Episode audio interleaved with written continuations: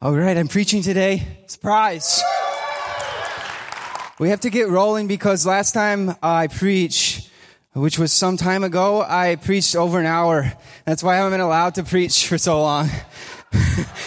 no, I'm just kidding.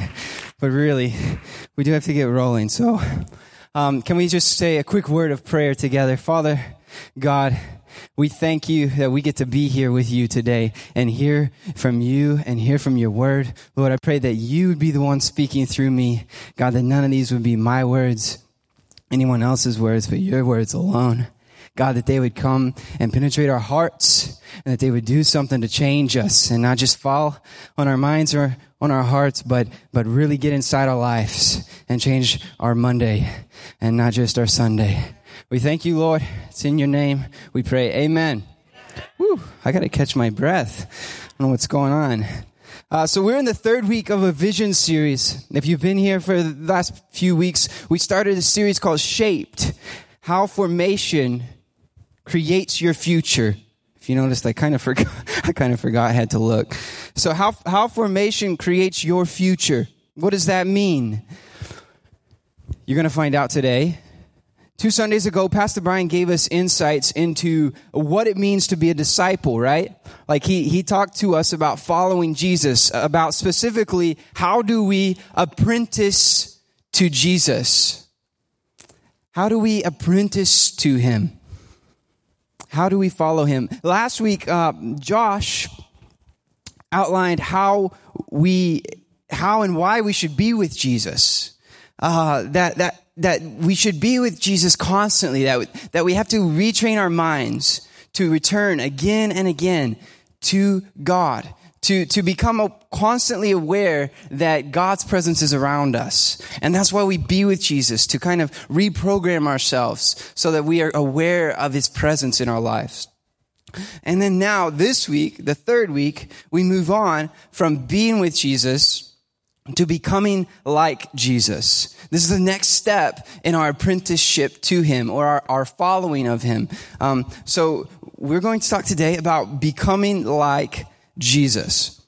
So let's get right into scripture with Matthew 11, 29. And they're going to have it on the screens, or if you have it, a Bible or your phone, uh, you can find it there. It's a really, really short scripture. Uh, yet there's a lot packed in here. Uh, so if we have it there, Matthew 11, 29 says, Take my yoke upon you and learn from me. First of all, this is Jesus speaking. If you didn't catch that, this is Jesus speaking. Jesus says, Take my yoke upon you and learn from me.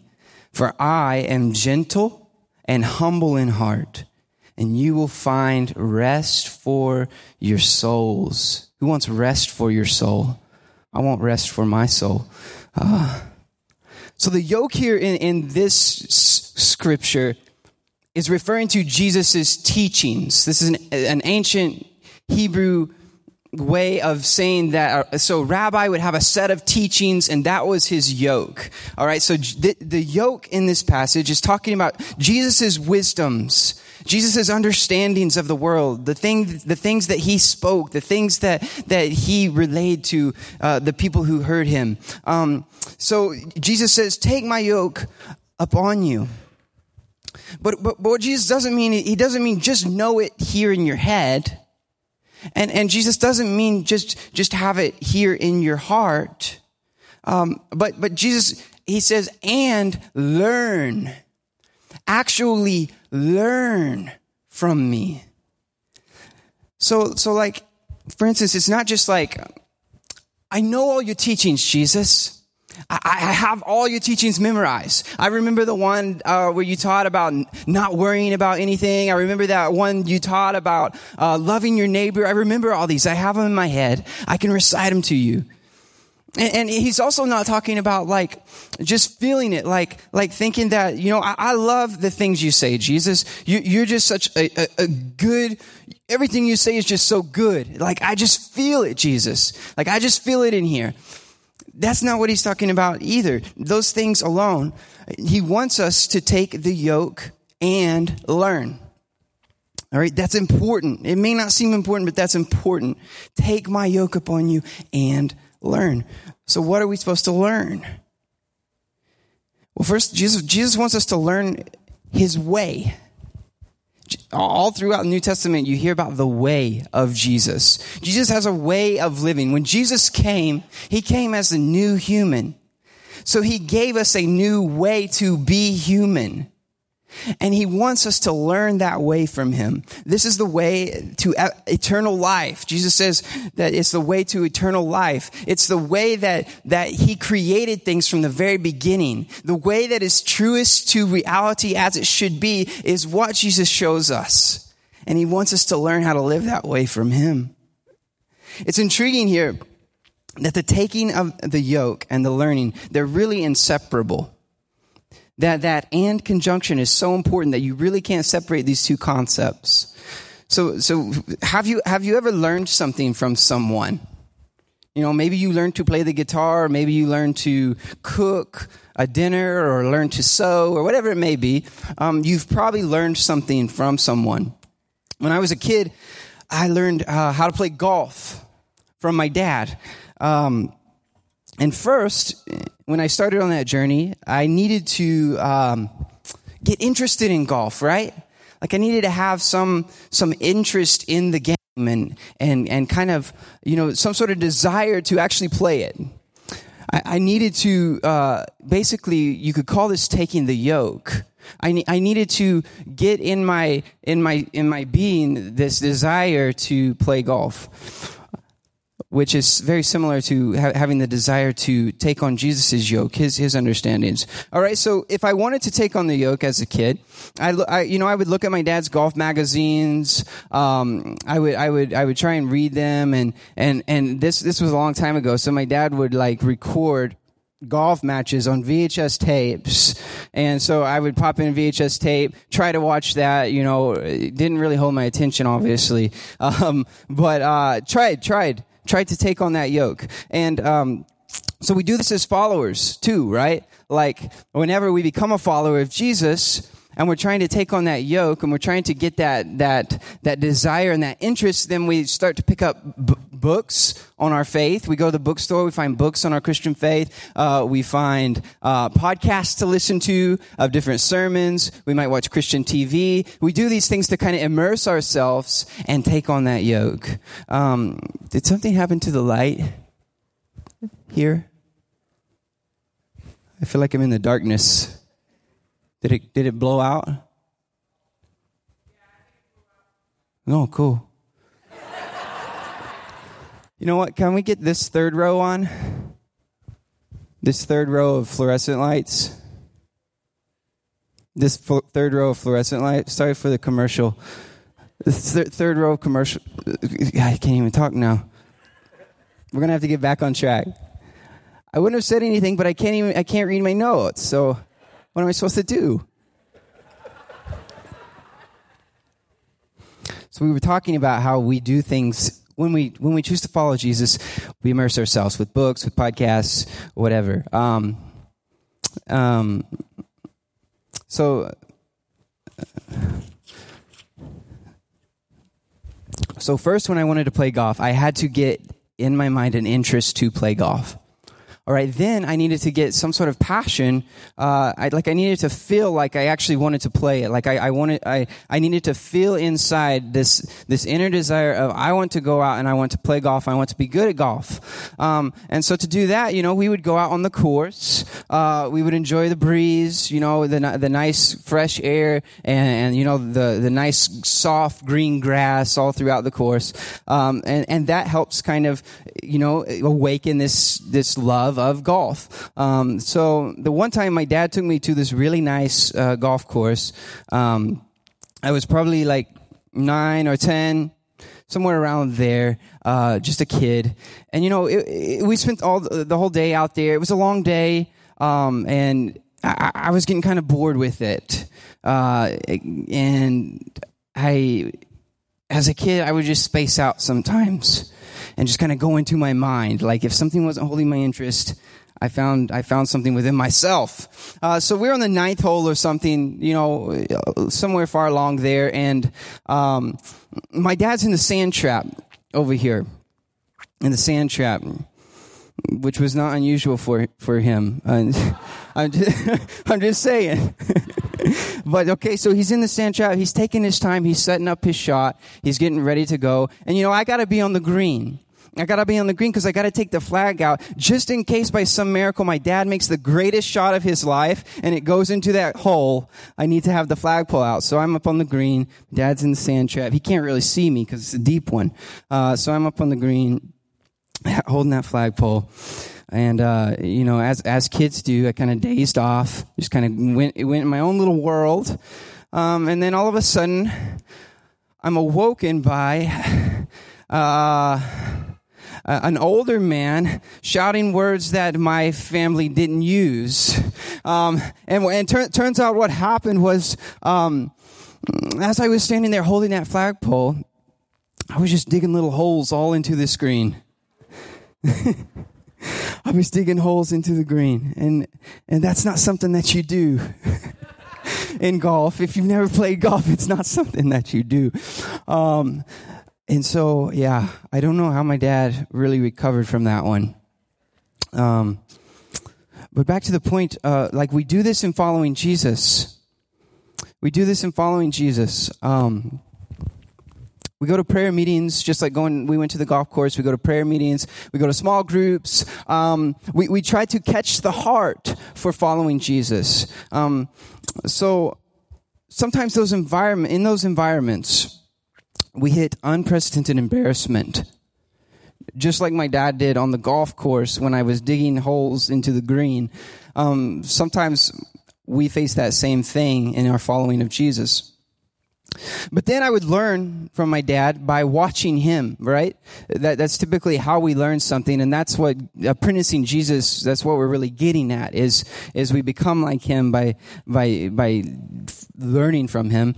And so my dad would like show me how to grip the club. You know, he'd show me like, okay, this club, uh, is used to hit for this shot and this club is used on the green. Things like that. Um, so one time my dad was showing me how to swing the club and and again, I was young, um, not very wise or smart, but uh, so he he was we we were like this, and I know I had the club in my hand, and my dad's behind me. with his arms around me, his head up above mine, you know, because he's going to grab the club too, and he's going to teach me how to how to swing back, you know, just like this, you know, kind of get the form there. Um, obviously, that's not a good golf swing, but I'm trying to hold a mic, so cut me some slack.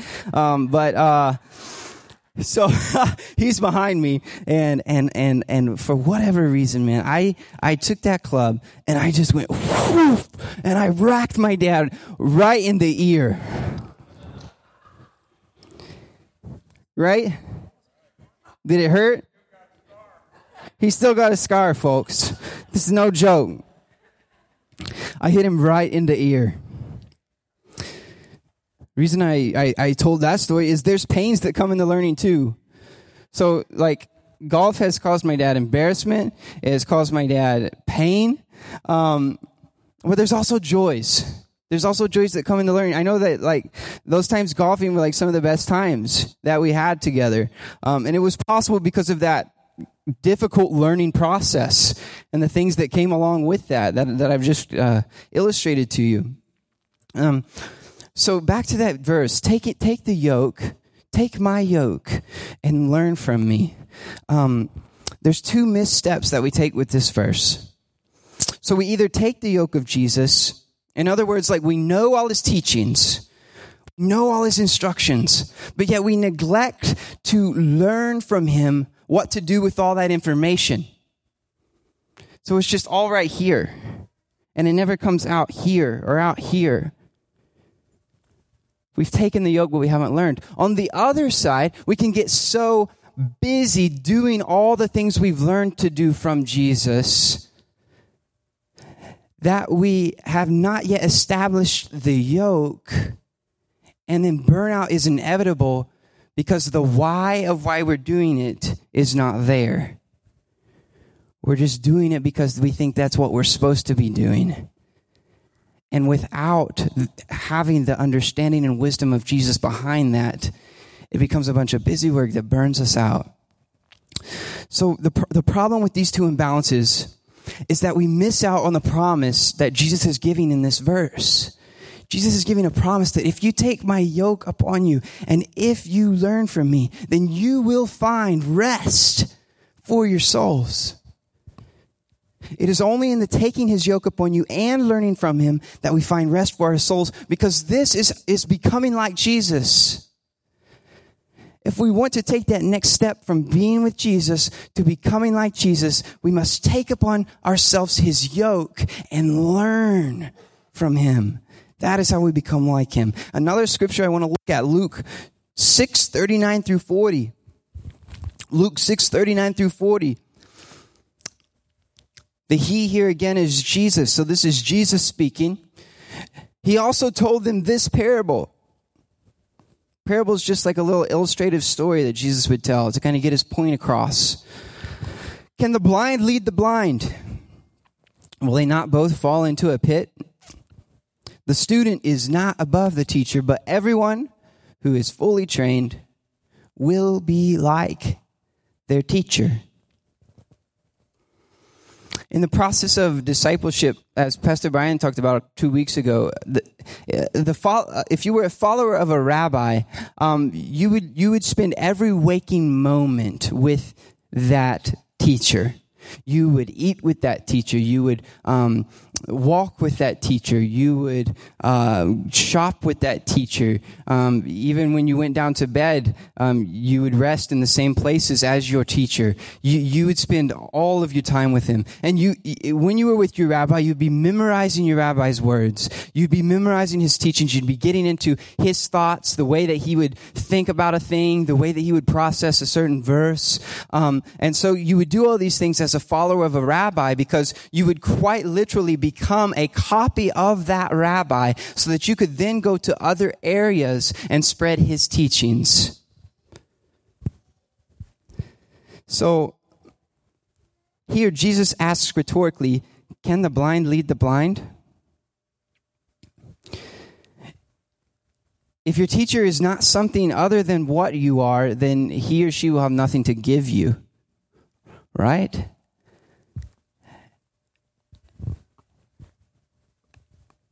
In, in that case, if, if, if your teacher is not something other than what you are, then you will be like your teacher.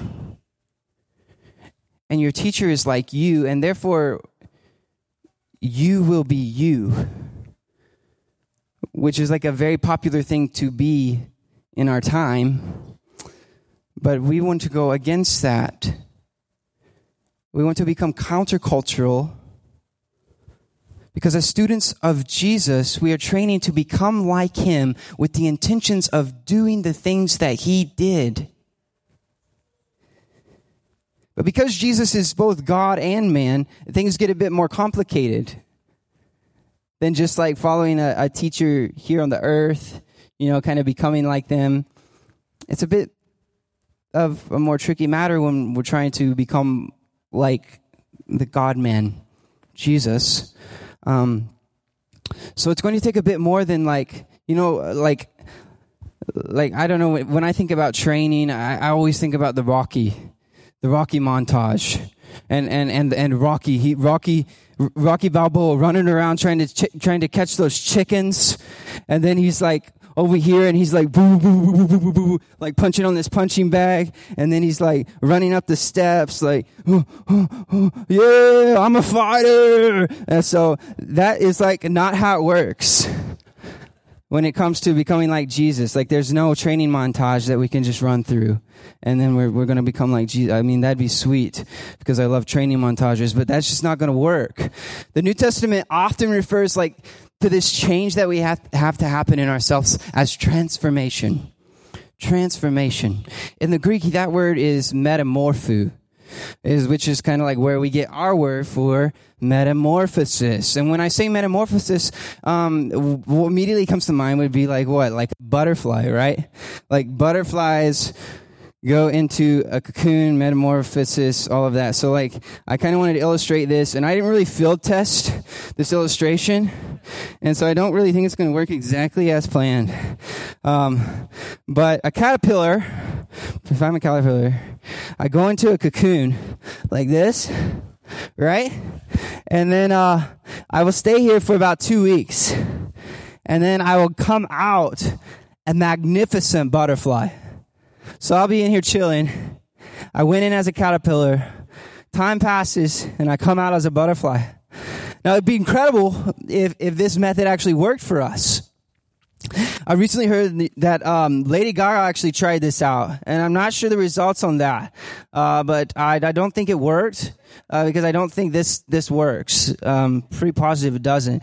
Um, but wouldn't it be grand if spiritual formation worked in this way? Like I could sit in here, if I could actually fit in here, then I could sit in here and pray. I could just like be praying for a couple weeks and then like exit as a person who is like Jesus, capable of doing the things he did. That would be incredible. Uh, but you know, we are not caterpillars, my friend. I will not be emerging as a butterfly here because we, we don't change by the same methods, right? We don't change by metamorphosis. So, so the New Testament must be referring to something else when we talk about transformation other than like that kind of metamorphosis. There's something different. So, so it's not metamorphosis. Um, so there's, there's also another, um, way that we think of transformation is not really transformation. Um, and so um, it, it, closely resembles transformation, but but it falls short of what transformation actually does in our lives. And it's called imitation. It's called imitation. Uh, can you help me out here with an illustration, man?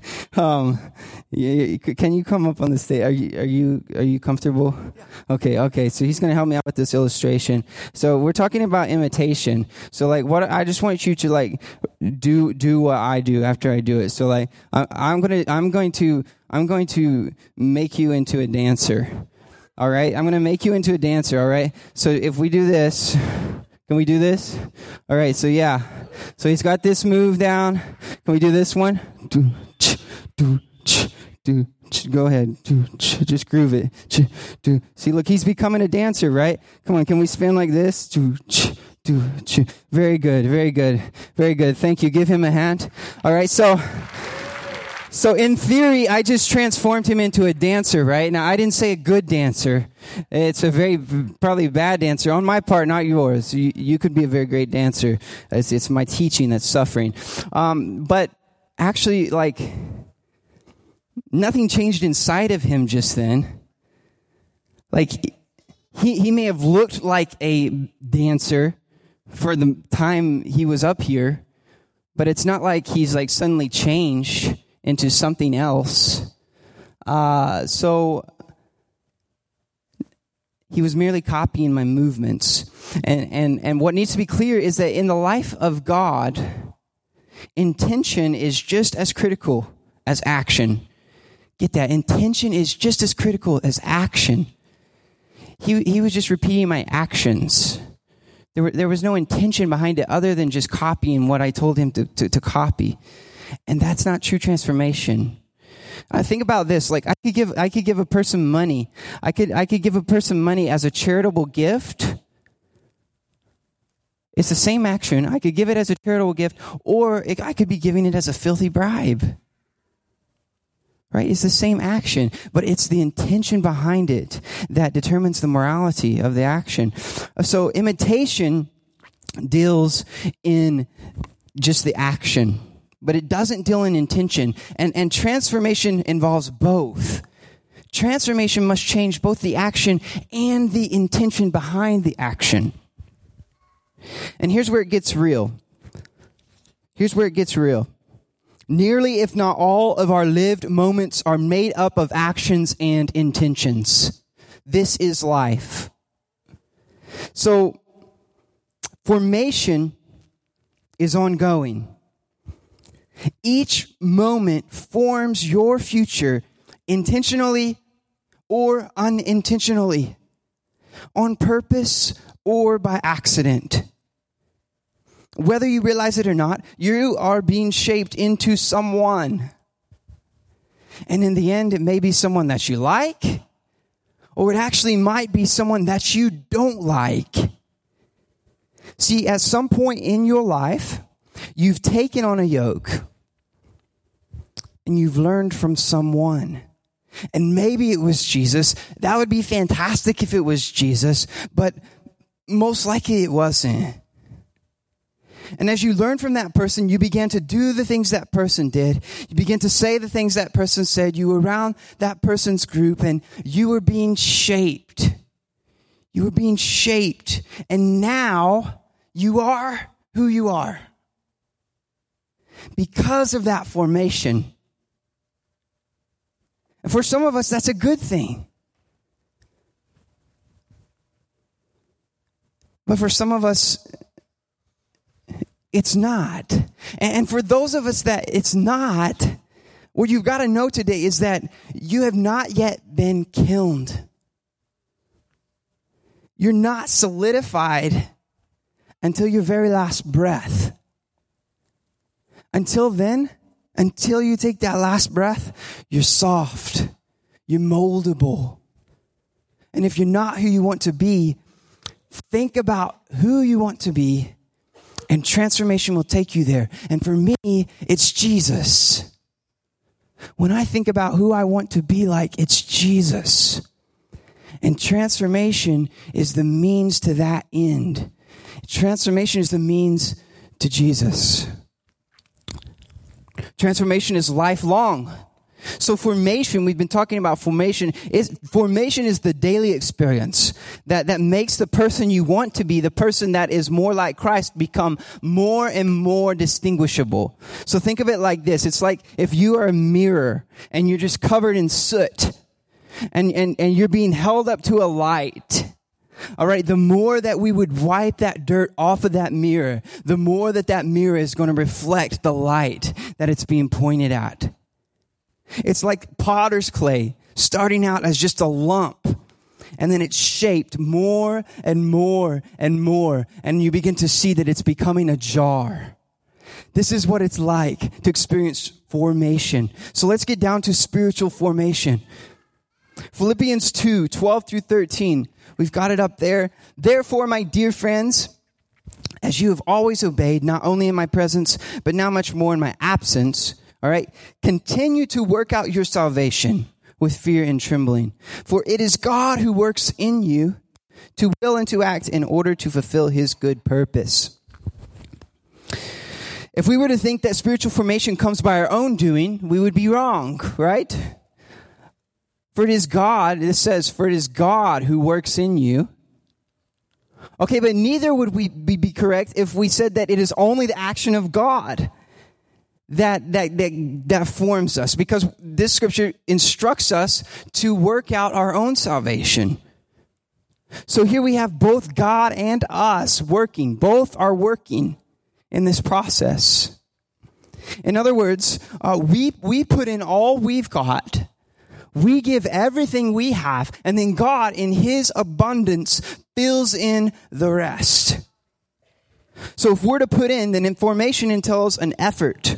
Or, more simply, formation entails trying.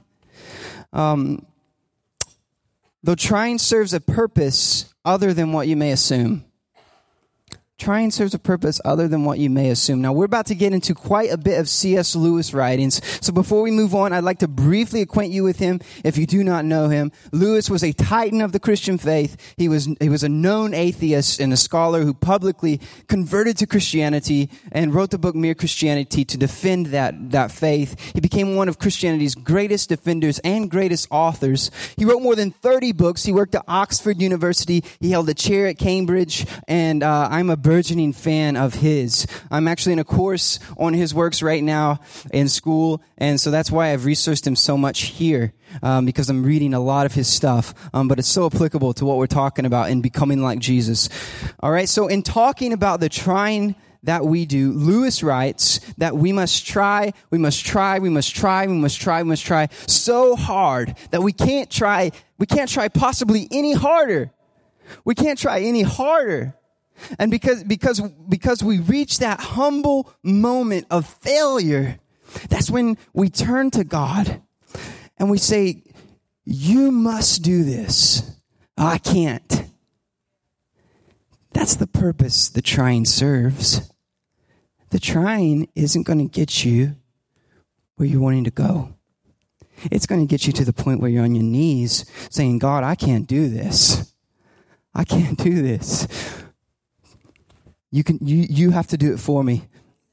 But couldn't we start at this point without all the trying?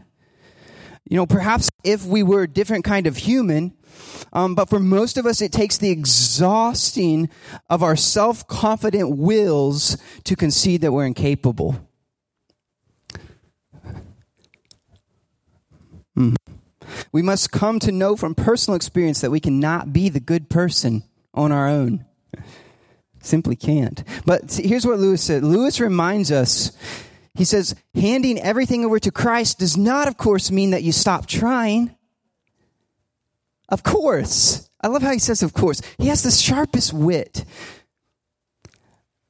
Of course, it doesn't mean that you stop trying. To trust him means, of course, trying to do all that he says. So it's like this paradox. We try, we try, we try, we try. We hit a point we say, I, I fail. I can't do it. God, you have to do it. But then when God does it, we still keep trying because we want to follow everything that He tells us to do.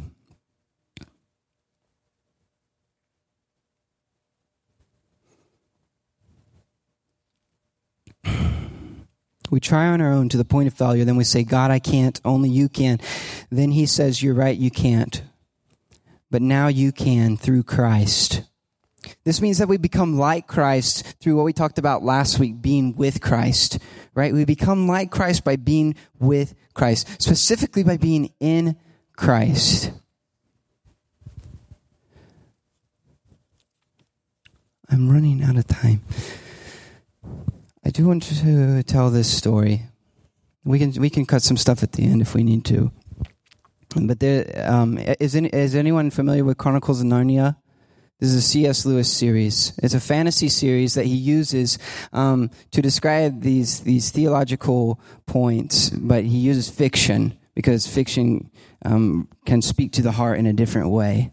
And um, so, in that series, this book called Voyage of the Dawn Treader. Um, and if you're not familiar with the series, it's, it's about kids that go into this fantasy land called Narnia, and there's a lot of parallels there um, between what's happening in the Christian faith. And so you have like this lion um, called Aslan, and he is kind of like a Christ figure, and you've got um, you've got evil, you've got all sorts of, of parallels there. Um, so Lewis is trying to get at something. All right. So in Voyage of the Dawn Treader, there's a there's kind of a uh, kind of a rude and and misbehaving boy named Eustace, and um, Eustace has a cousin named Edmund, and um, they go on adventures together. Anyway, Eustace winds up getting turned into a dragon. He gets turned into a dragon because of he, that's kind of like who he is in his heart, and so that's who he becomes. So there's something in that too. Um, but Eustace gets turned into a dragon, and then eventually um, he meets up with Edmund, and he wants to tell Edmund how he turned back into a real boy. And so Eustace begins that when he was a dragon, this lion came to him. And the, and the lion comes to him, the lion says, Follow me. Now, this lion is Aslan. So this, this is like a Christ uh, figure. And, and the lion says, Follow me. All right, so the dragon begins to follow the lion, and the lion takes him up these mountains into this beautiful region. And up on the mountains, uh, the dragon sees this well of water. And he thinks to himself that if, if he can bathe in that well, then, then this pain, he has a pain in his leg, uh, and, and this pain in his leg is going to be removed if he can just bathe in that well. As he's thinking this, the lion says to him, you must first undress.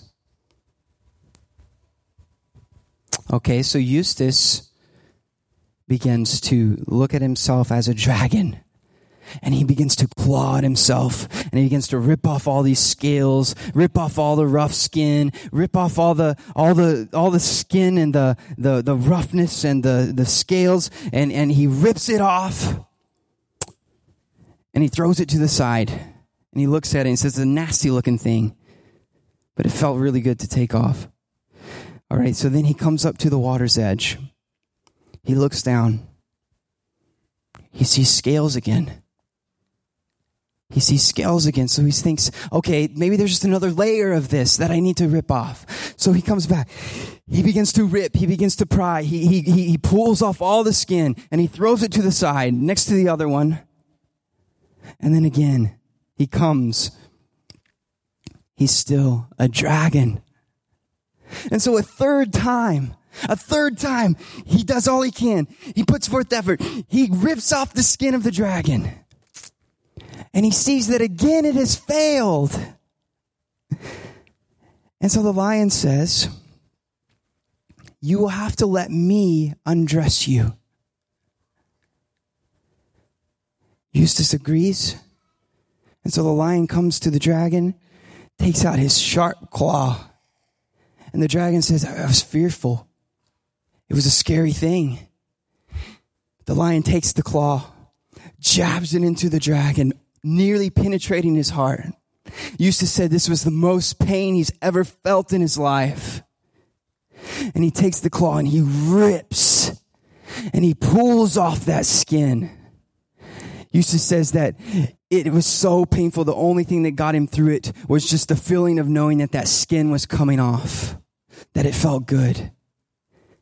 And then the lion grabs Eustace and he throws him into the well.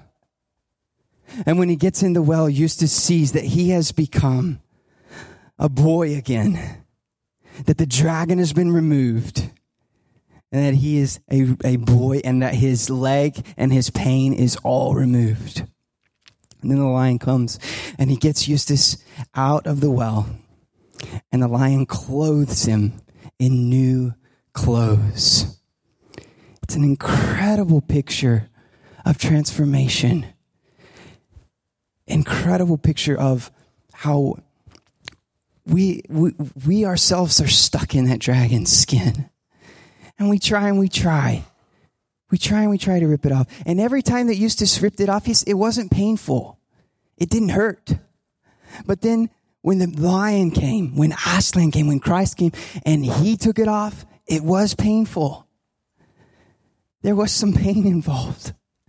But that is when he found his transformation and he became a boy yet again. I love that. I love that. I love that. Oh, it's so good. Lewis uses the analogy of infection. You can read that quote in your notes. He, he says that Christ is spreading this good infection and that transformation um, can be transmitted through infection and that, that we can catch it.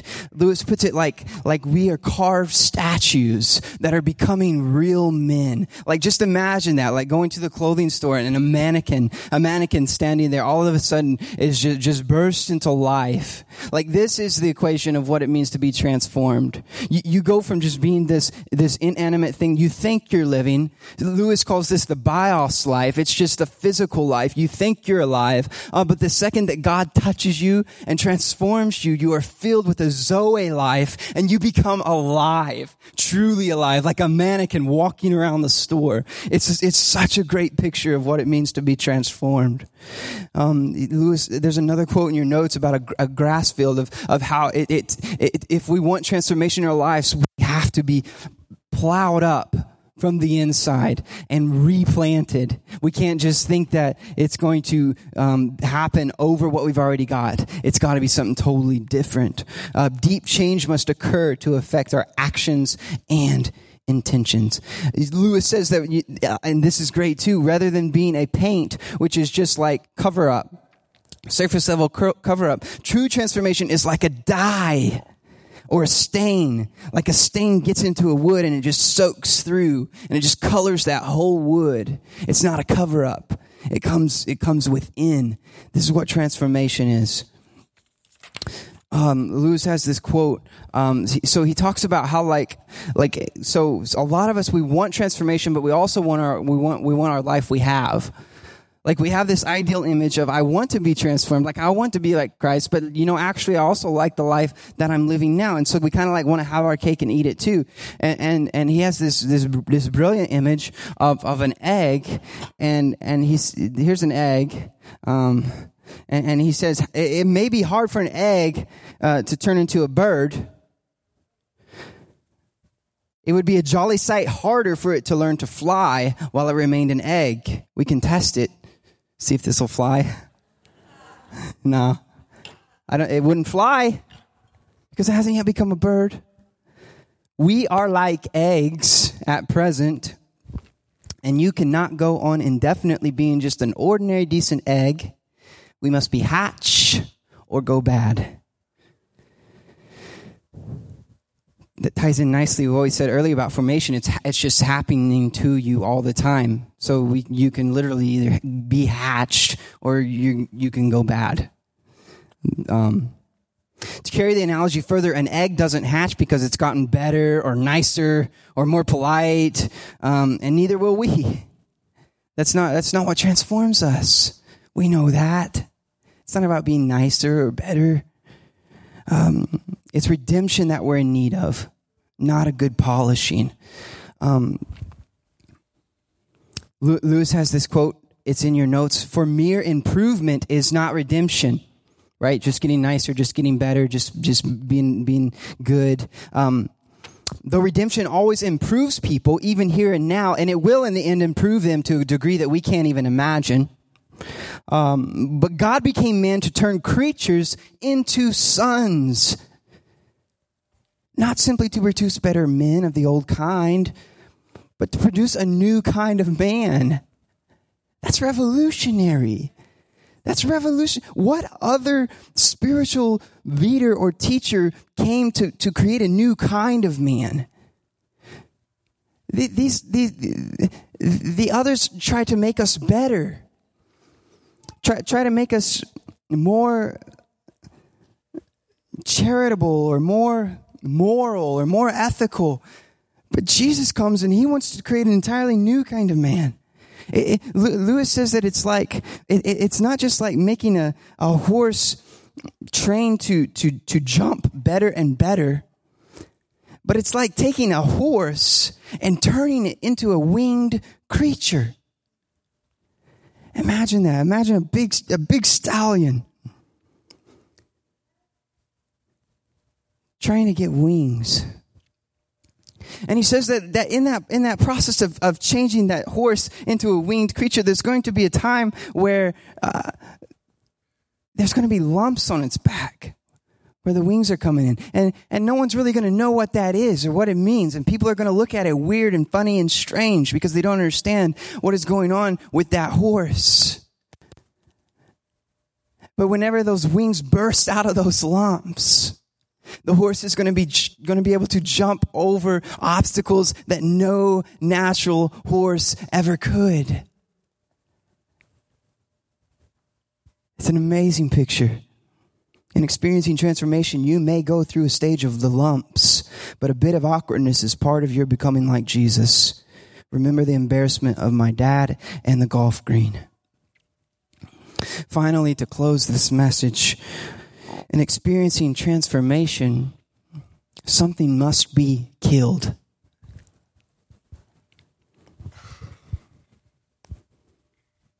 I'm not much of a violent person, and I, so I don't really care for violent imagery, but this is the truth of the matter.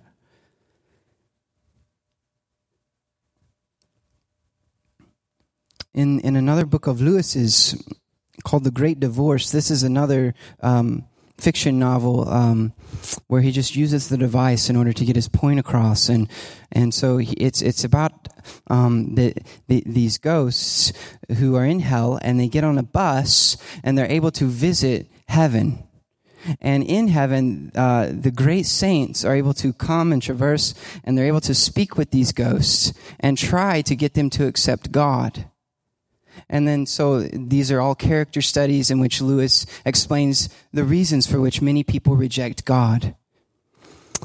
Um, and so, in one of these stories, there is a ghost who is walking along, and uh, this ghost is kind of oily and dark and small and shrunken, and on his shoulder is this sinister red lizard there's a lizard here, and the lizard is just whispering in the ghost's ear.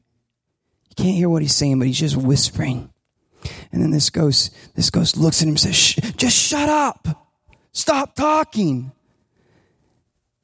And the lizard just keeps on, you know, chattering and whispering in his ear.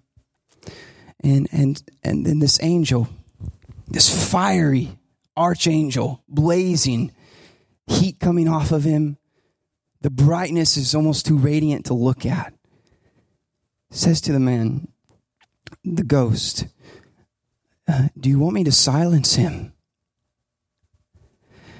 And the ghost says, Yeah, yeah. I, I told him if I brought him here, he had to be quiet. He's not listening. I would love for you to silence him. And the angel says, Then I'll kill it. The ghost says, whoa, whoa, whoa, whoa, whoa, whoa, whoa, whoa. You, you didn't mention anything about killing it. You know, I just, I just want to silence him. I just want to shut him up for a while. I, didn't want to kill him. And the angel says, this is the only way. It's the only way. Can I kill it? And the man begins to make up excuses. Oh, no, no, no, no, no, no. I, I, I think he's went to sleep. He's sleeping now. So let's not worry about him. Let's just let him be. And, and then the angel continues to say, can I kill it?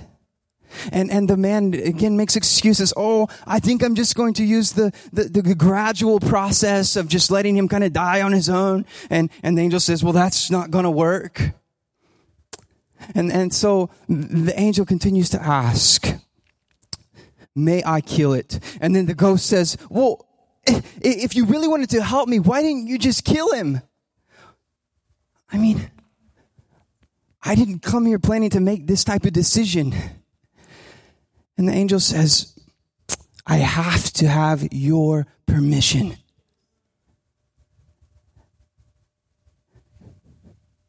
And then the lizard begins chattering in the man's ear.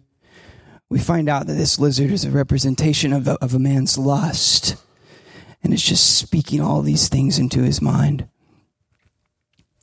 And finally, the, the ghost is fed up. And he says, Go ahead and do it. Just do it.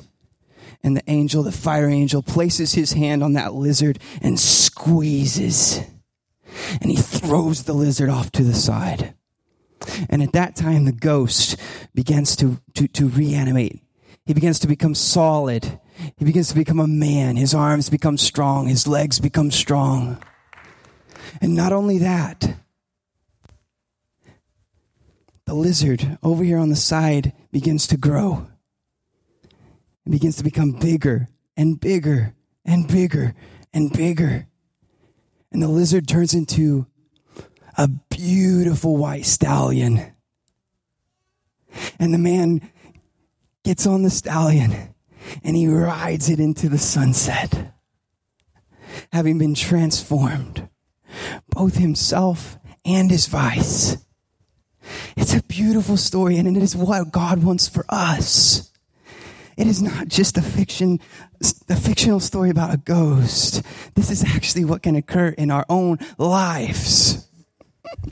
It's incredible. Something must be killed. You know, I think we get the picture of that in Old Testament sacrifice. Something must be killed. We certainly see it in the death of Christ. Um, baptism, baptism symbolizes it. We go under the water, buried. We are dead, we are killed, and then we are brought to life.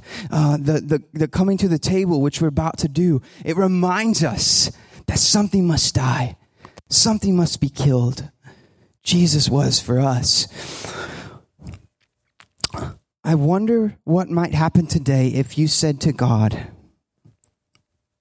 Yes, you can kill it. Could we all just stand stand on our feet today? I wonder what would happen today if you said to God, Yes, you can kill it. Whatever is shaping my life in a way that doesn't look like you, you can kill it.